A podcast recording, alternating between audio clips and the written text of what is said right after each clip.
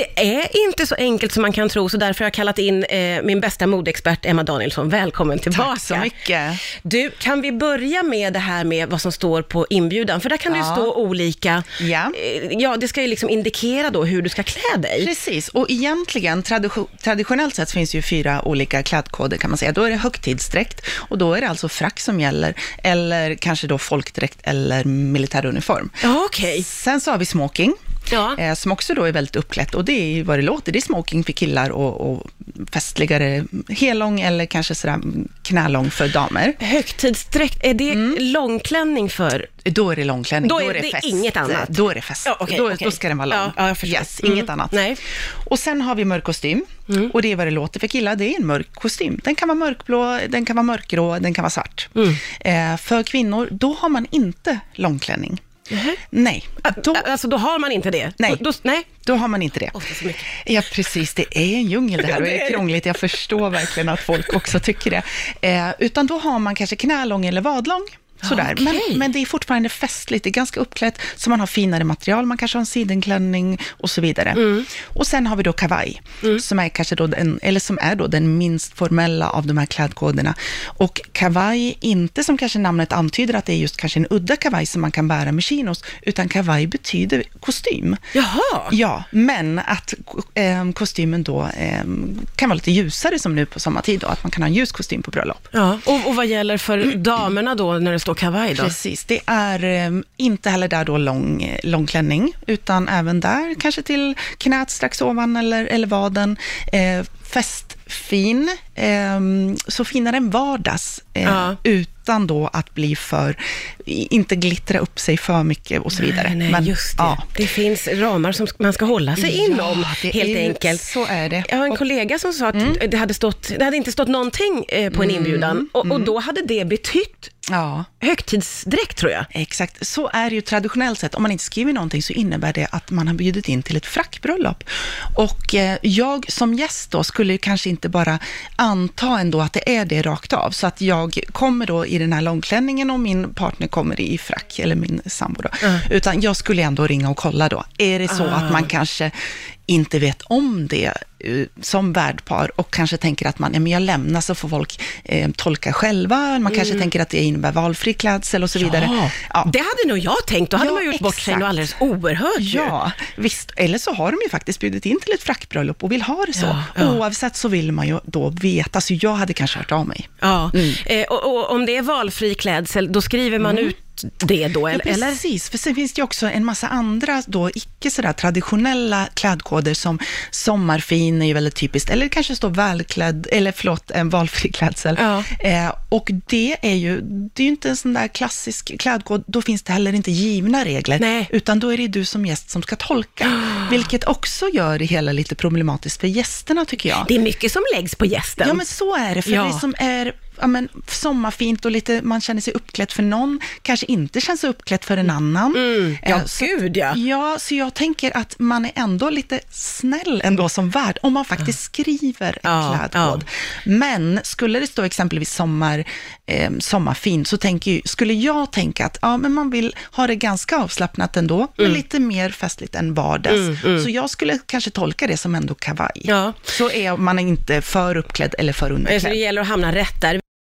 Men sen är det också det här med att man får inte ha vissa färger på sig. Frågetecken? Ja, det är helt korrekt, så är det. Eh, och framförallt eh, en färg då eh, som kvinnliga gäster ska akta sig för, och det är ju vitt naturligtvis. Man får inte konkurrera. Av den enkla anledningen, precis. Ja. Man ska inte konkurrera med bruden, den är reserverad endast för bruden. Ja. Så helt förståeligt såklart. Eh, därmed också tycker jag att man ska undvika färger som skulle kunna tolkas som vitt, när det blir allt för ljusa pasteller och så vidare. Ja. De allt för ljusa nyanserna eh, tycker jag också man Man ska undviker. inte vara där. Nej, man ska inte vara där och nosa. Men med det sagt så tycker jag, eller tycker jag, men det är, det är okej att bära delvis vitt. Ah, okej. Så har du en vit topp, till exempelvis en klarblå kjol, då är det ändå inte, du är inte konkurrens med Nej. så att det är okej, absolut. okej. Så Ja. det, som en del i en outfit, Ja, ab- då absolut. är det okej. Då är det okej. Finns det andra färger som man ska undvika som gäst? Ja, många tror ju fortfarande att rött Ja, här- då har man haft en relation med brudgummen. och ja, visst, men det lever ändå kvar. Ja. Och därför så är folk lite skraja för att bära rött på bröllop. Men nej, nej, nej, nej, nej. Det är något slags gammalt antikt påfund som av någon anledning eh, lever kvar. Jag skulle gladeligen själv klä mig i rött på bröllop, som Ja, bröllopsgäst. det är en gammal- Det förlegat. Ja. Det kan vi bara stryka en Ja. gång för alla nu. Ja. Men sen har vi också svart. Ja. Och det är ju en färg som ändå, ja men det, det, det tecknas, tecknas av sorg liksom. Det är ju Mm. Begravningsfärgen eh, och så vidare. Så det jag tycker jag ju ändå att man ska undvika på bröllop. Ja. Eh, Är det nu så att man kanske bara har, trivs i svart, man kanske bara har sin svarta festklänning, vad vet jag. Okej, men kör den då. Men kanske ha en färgglad eh, liksom, jacka över just en fest... Ja. Ja. så. Så att det Glätta blir till det någonting lite. mer. Ja, Ja, exakt. Så att ja. man inte kommer i helt i alla fall. Nej, nej. Ehm, och bryta upp det med. Ja. Det, då tycker jag att det är okej. Mm. Eh, Finns det några sådana här färgrestriktioner för herrarna? Eh, ja, men mer att man då ska följa eh, klädkoden helt enkelt. Det Ja. är väl egentligen bara det. Ja. Att eh, är det eh, mörk kostym, då är det mörk kostym. Mm. Eh, exempelvis eh, kavaj, då kan, ju, eh, då kan man ha en ljusare kostym, men man kan också, fast det står kavaj, det måste inte vara en ljus kostym, utan det kan, kanske speciellt då vinterhalvåret, även vara en mörk kostym. Ja, okej. Ja. Du, det här som slog mig, får man någonsin som eh, kvinna ha byxor på sig då? Visst får man det? Ja. ja, absolut. Det är inte alla kvinnor som trivs i kjol eller klänning och känner sig bekväm med det. Och det går jättebra, men det är ju samma sak där. Man, man väljer något som är lite uppklätt då helt enkelt. Ja. En festligare byxa och en festligare topp. Ja. Eh, det går jättebra. Bara som sagt, det är själva, vad ska jag säga, stilen, nivån på stil. Ja, jag att inte blir vardagligt. Nej, det är väl helt det. enkelt det. Det är det man ska Och det är undvika. samma sak för killar. Alltså jeans, det, jeans tycker inte jag, det dyker man inte upp på, på ett bröllop. Nej, det säger ju verkligen vardag, får man säga. Ja, men det Jeans. osar ju vardag. Mer att prata än, om än vad jag trodde, eh, det är det här med eh, bara kroppsdelar, Ja. säger jag nu, för att få med allting. Ja. Det är inte så populärt.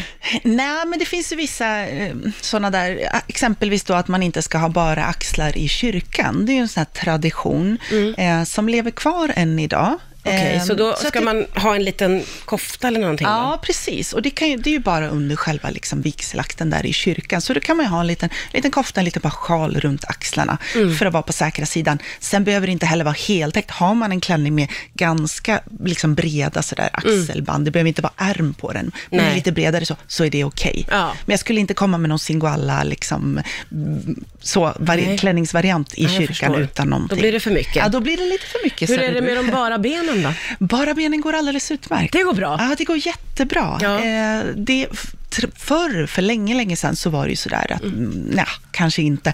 Nu, gud, det går jättebra. Bara ben, passar väl jättebra till sommarbröllop, Mm. Ja. ja. sin knäkorta klänning. Skor med öppen tå, barbent, absolut. Mm. Du, vi måste komma tillbaka till det här med den röda klänningen, för sen pratade Mm. vi vidare under låten här, eh, för jag har alltid trott att det där kommer från en gammal tradition. Ja. Men det gör inte, säger du. Nej, men jag skulle mer säga att det är någon sån här eh, fånig, eh, gammal, jag vet inte, skröna helt enkelt, som någonstans fick fäste och, och Ja. levde vidare på något vis, att, eftersom rött då kanske syndens färg Ja. och, och så. Men nej, den, alltså låt oss bara... Ja, då är det ju sagt, verkligen läge att Ja, släppa den. För den- den, har den inte låter vi gå i graven ja, nu, en gång för vi ju. alla. Nu, nu hör ni det alla. Ja, det här visst. med röda klänningen, det, Ja. det kan man ha. Ja. Det är bara blaj. Eh, Ja. Det här med att eh, männen har det ju lite lättare eh, när man ska välja utifrån de Mm. här reglerna. Eh, men, men kanske också lite tråkigare då. Ja, så är det Eller? ju. Ja, men oh, kanske lite tyvärr överlag som modet har, har sett ut vad gäller män och kvinnor, så har män kanske alltid haft lite mindre att välja på. Ja. Kvinnorna desto mer vad gäller fler plagg. Man, ska man ha en, en byxdress? Ska man ha kjol, klänning, vilket snitt och så vidare.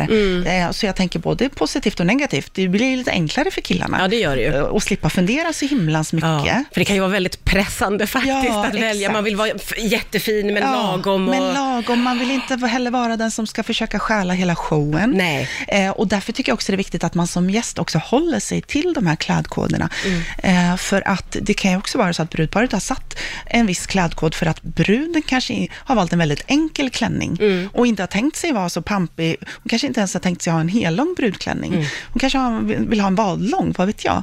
Eh, och då kommer du som gäst i en massa hellånga och inte följer följer bra, eh, klädkoden, Nej, då så blir det fel. då blir det också fel. Så det där är något som man också måste ta in. Man måste tänka på hur kan Ja. bruden, kan, hur kan hon ha klätt sig? Ja. Det ska också med i Ja, beräkningen. men alltså dagen handlar ju ändå om bruden och brudgummen. Ja. Så att, jag tycker absolut att man ska, man hedrar ju dem, inte genom att klä upp sig så mycket som möjligt för Mm. deras skull, för att man själv känner sig jättefin då också, utan att faktiskt läsa vad det står, vad vill de den här dagen? Mm. Och så bara rättar man sig.